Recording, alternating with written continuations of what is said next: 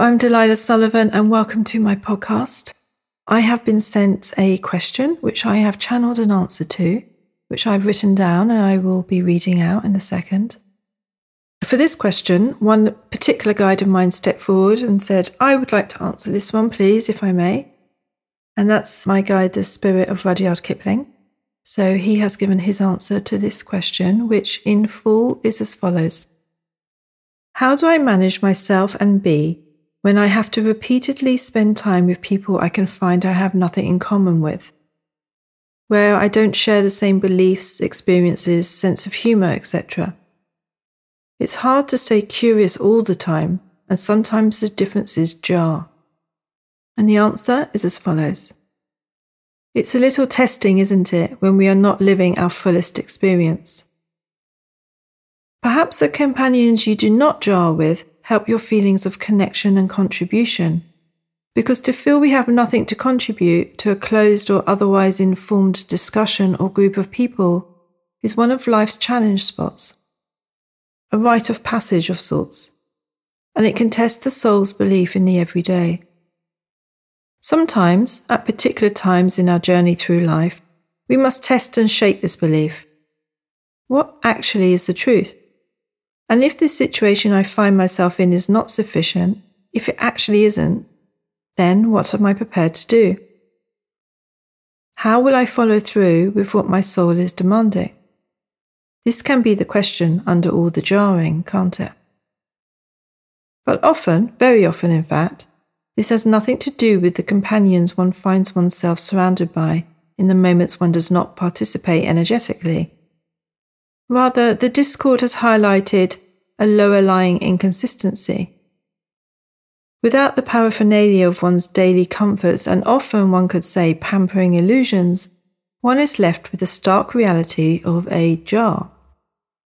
But a jar can be closed or sealed, or blown wide open, or, if one leaves it swaying in the breeze, a rather tedious annoyance. So, how to wonder precariously at the inconsistent rumbles of your spirit? Is this not, in fact, a joyful sweet spot to be in, to place one's attention to? What is arising and being shown to your sense of contribution in the world? For if this rides on a certain group of people, or lack of them, then one would be indicated towards one's sense of belief. For no person of any tendency can blow the light of a person of courage.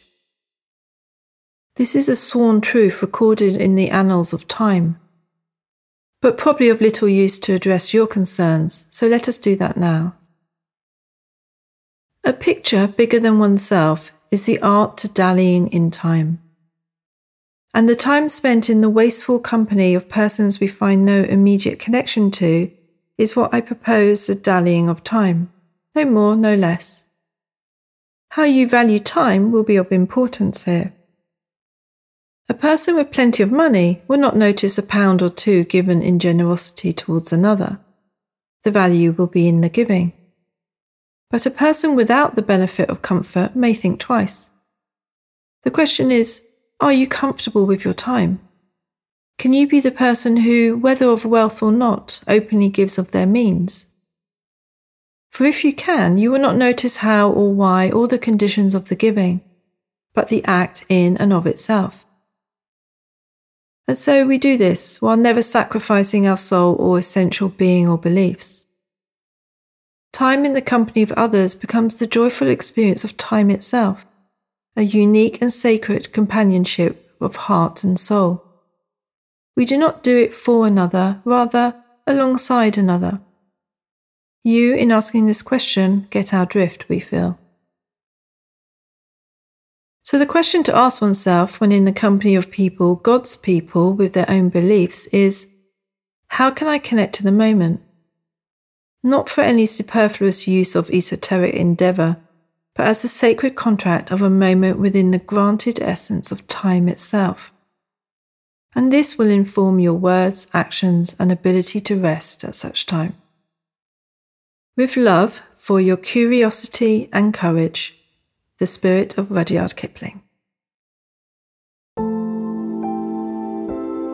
To find out more about my work, please visit my website at delilasullivan.com.